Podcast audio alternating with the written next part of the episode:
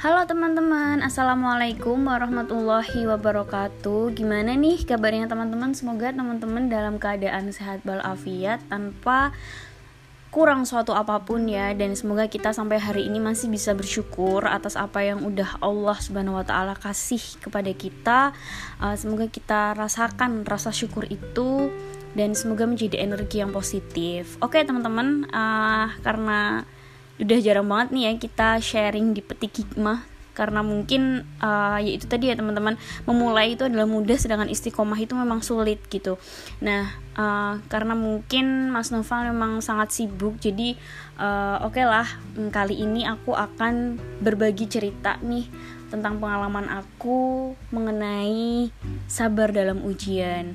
Nah, untuk tema kali ini nggak jauh-jauh beda sih sama yang dulu dulu-dulu kayak gitu ya. Mungkin teman-teman udah kepo di Instagram aku, udah baca di Instagram aku uh, begitu banyak fenomena yang aku alamin bahwa ya dunia ini memang uh, bentuk suatu ujian ya teman-teman baik sabar maupun nikmat tapi kali ini aku bakalan cerita soal sabar dalam menghadapi ujian yang Allah Subhanahu wa taala berikan. Mungkin sebagian dari teman-teman udah tahu ya kalau uh, aku dan Mas Noval sampai saat ini masih belum dikaruniai seorang anak kayak gitu. Padahal kita udah nikah uh, selama kurang lebih tiga tahun sejak 2017 dan 2021 ini kita menginjakkan di uh, tahun keempat ya menginjak tahun keempat kayak gitu. Tapi uh, sampai saat ini pun kita juga masih ikhtiar masih terus berdoa kayak gitu. Cuman memang gini sih teman-teman um, aku bocorin sedikit gitu ya. Kalau banyak teman-teman yang tanya kok um, Mbak Aska belum punya anak sih? Kok uh, padahal udah udah tiga tahun loh kok belum punya sih? Kayak gitu. Mungkin banyak dari teman-teman yang mempertanyakan itu baik di depan maupun di belakang itu cuman herannya uh, eh, DM yang masuk itu jarang banget sih yang nanyain soal itu. Aku juga heran sih atau mungkin aku ini uh, jarang banget ngomongin orang gitu ya. Terus aku juga jarang diomongin orang aku juga kurang paham sih soal itu. Cuman aku yakin sih teman-teman pasti banyak yang mempertanyakan ini gitu. Nah, jadi aku kasih bocoran ya teman-teman. Uh, awal kami menikah itu memang aku berdoa sih sama Allah itu uh, untuk pengen punya anak itu lahirnya di luar negeri kayak gitu. Mungkin itu salah satu mimpi aku juga sih cuman memang aku pengennya itu lahir di, di lahir di luar negeri itu ketika uh, Mas Novalnya juga sedang kuliah kayak gitu. Cuman kan sampai saat ini memang Mas Noval juga masih fight gitu ya untuk bisa lolos uh, di universitas di luar negeri kayak gitu. Jadi uh, aku berhusnuzon sih untuk oh ya udah deh mungkin uh, Allah mengabulkannya yang memang sesuai dengan doaku kayak gitu. Cuman di tahun 2019 uh, lalu aku memang sengaja untuk berdoa atau mengulangi doaku kembali bahwa uh, ya Allah aku pengen banget nih bisa punya anak sekarang kayak gitu. Mungkin uh, padahal nggak ada nggak ada tertekan sama sekali sih. Maksudnya dari pihak orang tua aku juga masih santai aja kayak gitu. Sedangkan dari pihak uh, mertua atau orang tuanya Mas Noval tuh juga ya santai aja gitu. Karena mungkin uh, alhamdulillahnya nih kedua orang tua kami itu memang sudah paham gitu ya tentang ya bahwa semua apa pun yang ada di dunia ini ya kita hidup itu kan sesuai dengan kadar rizkinya Allah kayak itu kan. Jadi ya mungkin saat itu memang aku lebih ke ya aku pengen aja gitu segera pengen punya anak gitu. Nah setelah itu uh, doaku masih belum cukup ini nih belum cukup dikabulin sama Allah kayak gitu kan. Hingga akhirnya 2019 pertengahan itu aku mengalami sebuah titik balik kedua. Uh, aku terus mencari nih siapa sih aku siapa sih uh, manusia itu sebenarnya siapa sih Tuhan kita? Itu aku bener sampai level di situ. Dan aku lebih ke mempertanyakan diriku sendiri kayak gitu ya.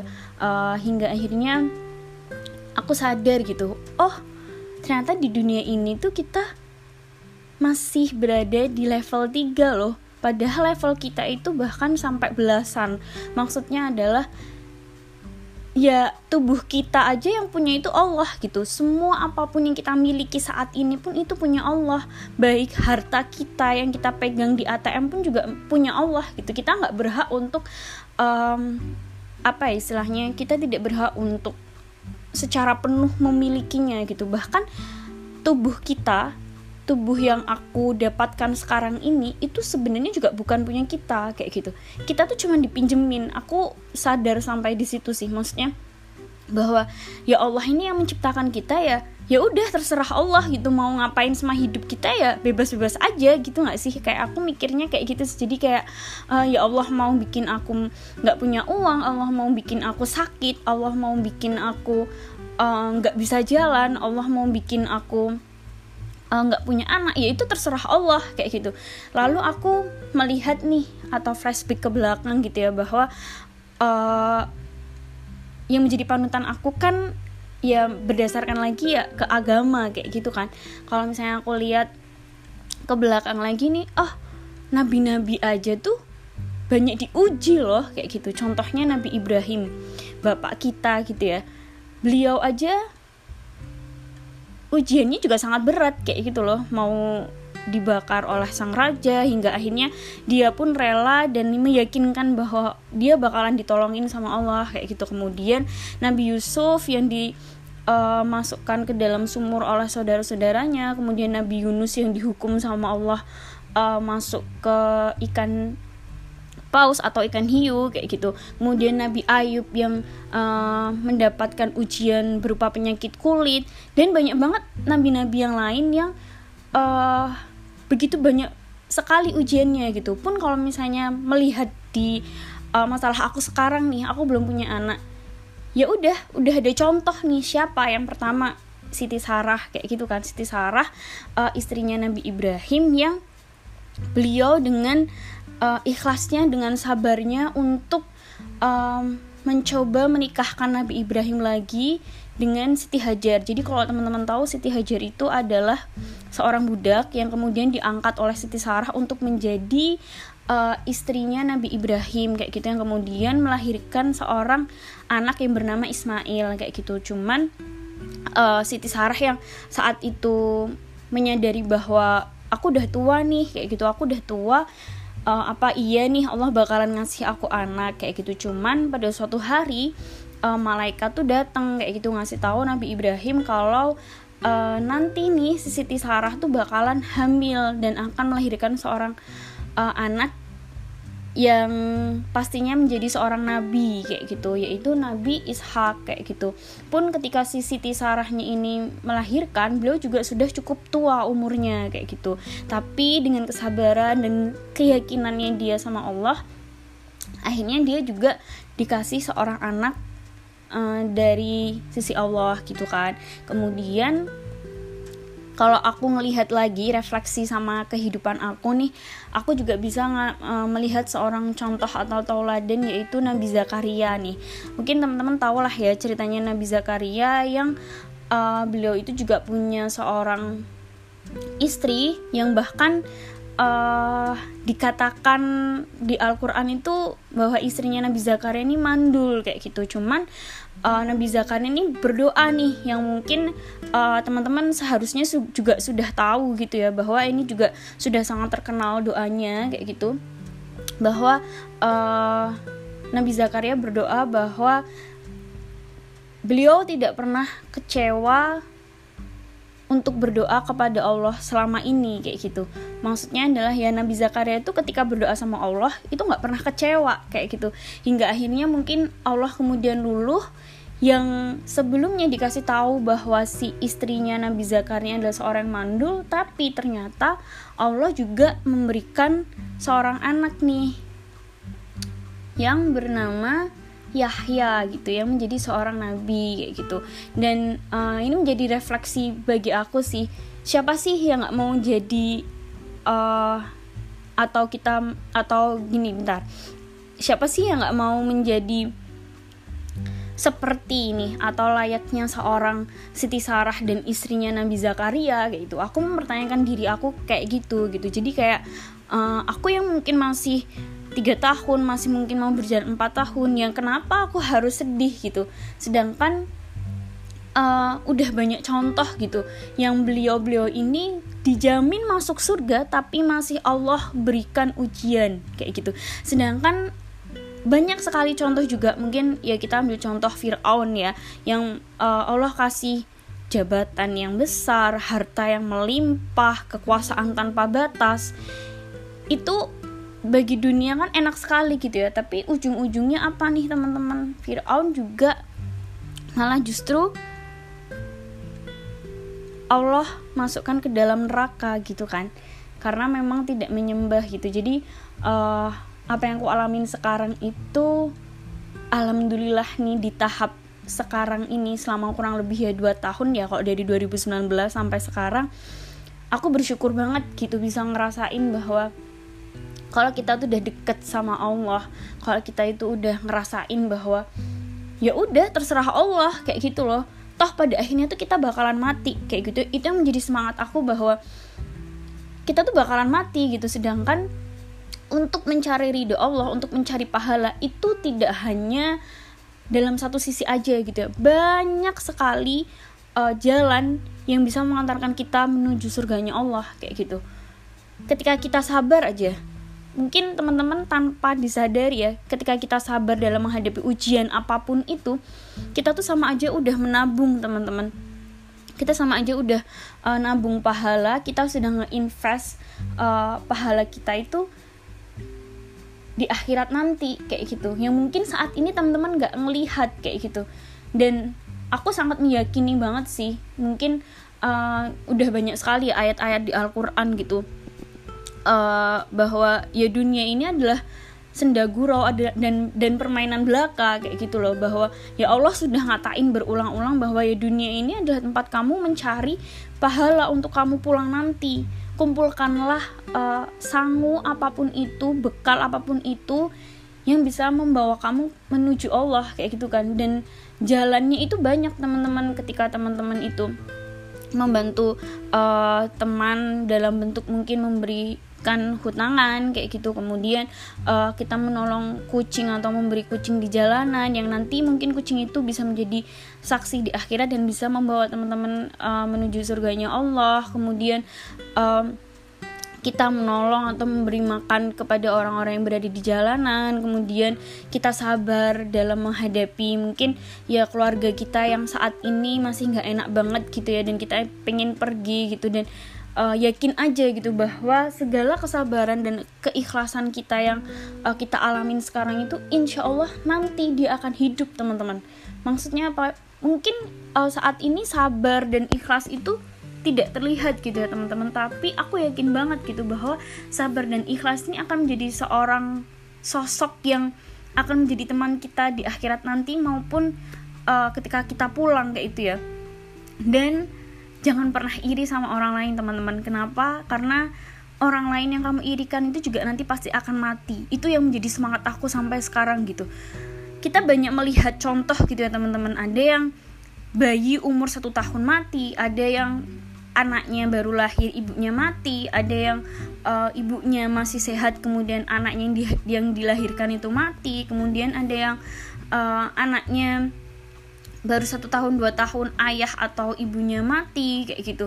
Kemudian ada juga nih yang um, mungkin apa namanya um, baru lima tahun menjalin pernikahan kemudian cerai atau kurang dari itu juga cerai. Cuman di sini memang uh, aku melihat dua sisi ya. Kadang uh, perceraian itu juga bisa baik tapi juga bisa uh, kurang baik ini nanti mungkin akan dibahas di lain waktu gitu. Karena uh, kalau aku melihat di sisi anak gitu ya itu juga aku lebih prefer untuk orang tua aku lebih uh, mending cerai aja gitu. Cuman karena memang uh, ibu aku yang masya allah begitu luar biasanya sabar dan ikhlas itu jadi um, ya buat aku untuk juga bisa belajar untuk itu gitu. Jadi uh, begitulah teman-teman. Mungkin yang teman-teman tanyakan sampai saat ini. Dan alhamdulillah aku dan Mas Noval saat ini enjoy banget. Kita uh, ya sedih tapi nggak terus yang kemudian nangis-nangis kemudian ini enggak gitu. Tapi memang kita selalu positive thinking sama Allah kemudian kita berhusnuzan sama Allah karena memang uh, yang mengatur kehidupan kita kan ya Allah Subhanahu Wa Taala gitu kan. Allah yang berhak mengatur kita uh, dalam menjalani kehidupan ini gitu ya. Udah asalkan kita sabar ikhlas dan berlapang dada insya Allah balasannya itu nanti di surga gitu. Toh uh, kita tuh nanti bakalan pulang loh teman-teman. Kita tuh bakalan uh, pergi dari dunia gitu bahwa ya kita tuh asing kita tuh orang asing di dunia ini gitu. Jadi ketika kita melihat orang lain mungkin terlihat bahagia padahal sebenarnya enggak teman-teman. Pun ketika teman-teman melihat aku dan Mas Noval yang mungkin bahagia gitu hmm jangan salah kaprah ya. Aku dan Mas Noval ini juga uh, banyak masalah juga. Cuman memang kami tidak pernah menampakkan di sosial media. Dan alhamdulillah kami juga selalu belajar untuk bisa sabar dan ikhlas. Karena memang diniatkan sejak awal itu adalah karena Allah Subhanahu wa taala gitu. Dan jujur banget sih teman-teman ketika kita uh, menjalankan sesuatu apa pun itu niatnya karena Allah Subhanahu wa taala ketika kita dapat ujian dapat masalah itu udah ya udahlah nggak apa-apa nanti Allah yang bakalan ngasih solusinya gitu. Karena ada banyak sekali uh, surat ya teman-teman mungkin uh, al insyirah gitu ya bahwa uh, di dalam kesulitan itu pasti akan ada kemudahan gitu. Jadi kalau misalnya kita sedang mengalami mengalami kesulitan yakin aja gitu bahwa nantinya nih Allah bakalan ngasih kita kemudahan. Dan uh, ada juga Allah bilang kalau mungkin yang menurut kita itu baik bisa aja nih menurut Allah itu buruk kayak gitu. Pun apa yang menurut kita buruk bisa jadi nih yang uh, apa yang jadi menurut Allah itu ya baik kayak gitu. Contohnya nih misal uh, menurut aku belum punya anak itu buruk kayak gitu. Aku sedih banget nih dan aku mencela Allah gitu.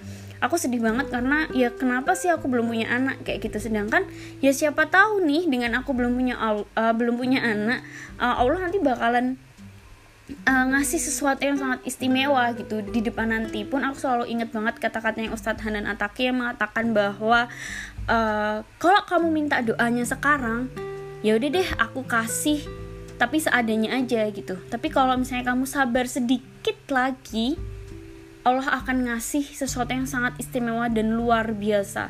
Itu pun juga banyak sekali contoh ya teman-teman. Misalnya kalau dalam diri aku aku dari SMA ini kelas 1 sampai kelas 3 itu rankingnya itu selalu terakhir dan paling bawah.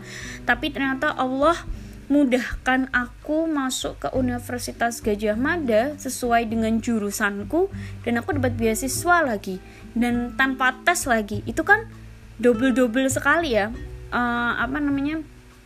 Uh, enaknya kayak gitu. Yang pertama uh, aku masuk ke universitas yang paling menjadi idaman di seluruh uh, siswa di Indonesia. Kemudian yang kedua, aku masuk jurusan yang sesuai dengan uh, skill aku dan sesuai dengan uh, apa yang aku inginkan kayak gitu yaitu politik pemerintahan karena aku emang suka banget bahas-bahas uh, tentang politik kayak gitu. Aku suka banget belajar tentang politik kayak gitu. Kemudian yang ketiga, beruntung sekali saat itu aku juga uh, masa percobaan di mana semua siswa berhak untuk ikut senam PTN undangan. Aku pun yang ranking terakhir otomatis bisa ikut kayak gitu.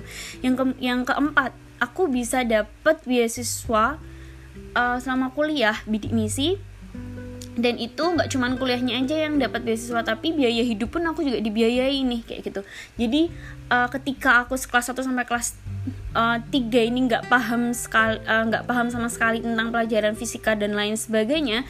Kemudian aku sering uh, dipanggil sama guru BK kemudian nilaiku tuh jelek kemudian uh, aku tuh ranking terakhir sendiri kayak gitu ya. Ternyata Allah memberikan hal yang sangat luar biasa kayak itu ketika kita ingin bersabar sedikit lagi kayak gitu. Jadi teman-teman uh, enjoy aja sama kehidupan ini. Yakinlah bahwa uh, rezeki kita tuh udah diatur yang seharusnya kita khawatirkan itu bukan uh, rezeki kita ya. Tapi yang harus kita khawatirkan adalah nasib kita untuk bisa menuju rumahnya Allah yaitu surga gitu. Karena kita tidak ada jaminan gitu. Para nabi, para sahabat nabi yang mungkin sudah ada jaminan surga, mereka aja diuji. Dan mereka itu justru tidak mengagungkan dunia kayak gitu. Sedangkan kita nih yang masih kroco ya bahasanya itu uh, tidak ada jaminan dunia yang seharusnya kita khawatirkan tuh harusnya lebih besar gitu. Karena kita tidak ada uh, jaminan untuk bisa masuk surga gitu kan. Nah jadi uh, yang aku pengen bilang nih ke teman-teman juga dan diri aku sendiri yuk kita sama-sama untuk bisa selalu ingat sama akhirat. Karena kematian itu tidak ada yang tahu. Kita kita tuh bisa mati besok nih teman-teman nggak nunggu harus umur 60 70 sehat dan dalam keadaan apa pun kita bisa mati kalau misalnya sudah menjadi takdirnya Allah kayak gitu. Uh, jadi sabar dalam ujian jadikan sabar itu akan menjadi seorang teman kamu ketika kamu nanti pulang dan yakinlah bahwa Allah sudah mempersiapkan sesuatu yang jauh lebih indah dibandingkan dengan pikiran kita. Dan enjoy aja sama hidup gitu karena ya udah Allah yang berhak mengatur kita dan uh, Allah nggak mungkin sih uh, menyanyiakan kita atau nggak mungkin Allah itu lupa sama hambanya. Asalkan kita tetap berdoa asalkan kita tetap ingat sama Allah dalam semua pekerjaan kita gitu uh, insya Allah kita akan dikasih jalan keluar. Begitupun dengan aku kayak gitu teman-teman. Aku selalu enjoy selama ini dan nggak pernah iri sama orang lain karena aku sangat meyakini apa yang terlihat di media sosial itu tidak sesuai dengan uh, kehidupan nyata. Itu yang menjadi uh, kontrol aku bahwa uh, enggak kok mereka juga pasti punya banyak masalah. Dan aku sangat yakin itu karena tidak mungkin manusia di dunia ini yang tidak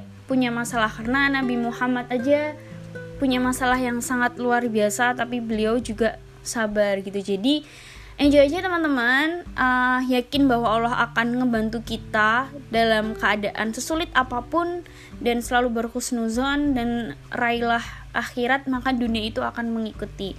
Mungkin itu aja teman-teman sudah dengerin uh, cerita aku baik teman-teman dengerin pada malam hari, siang, pagi ataupun sore. Semoga bisa diambil hikmahnya dan semoga kita tetap bahagia dalam keadaan susah maupun senang karena Allah itu sesungguhnya dekat banget sama kita. Oke, mungkin itu aja. Uh, nanti kita akan bahas selanjutnya yaitu nikmat dalam ujian. Jangan dikira nikmat itu juga jangan dikira bahwa nikmat itu juga bukan ujian ya teman-teman. Kita akan bahas next week. Dan thank you sudah mendengarkan. Saya tutup ya. Assalamualaikum warahmatullahi wabarakatuh. Have a nice day teman-teman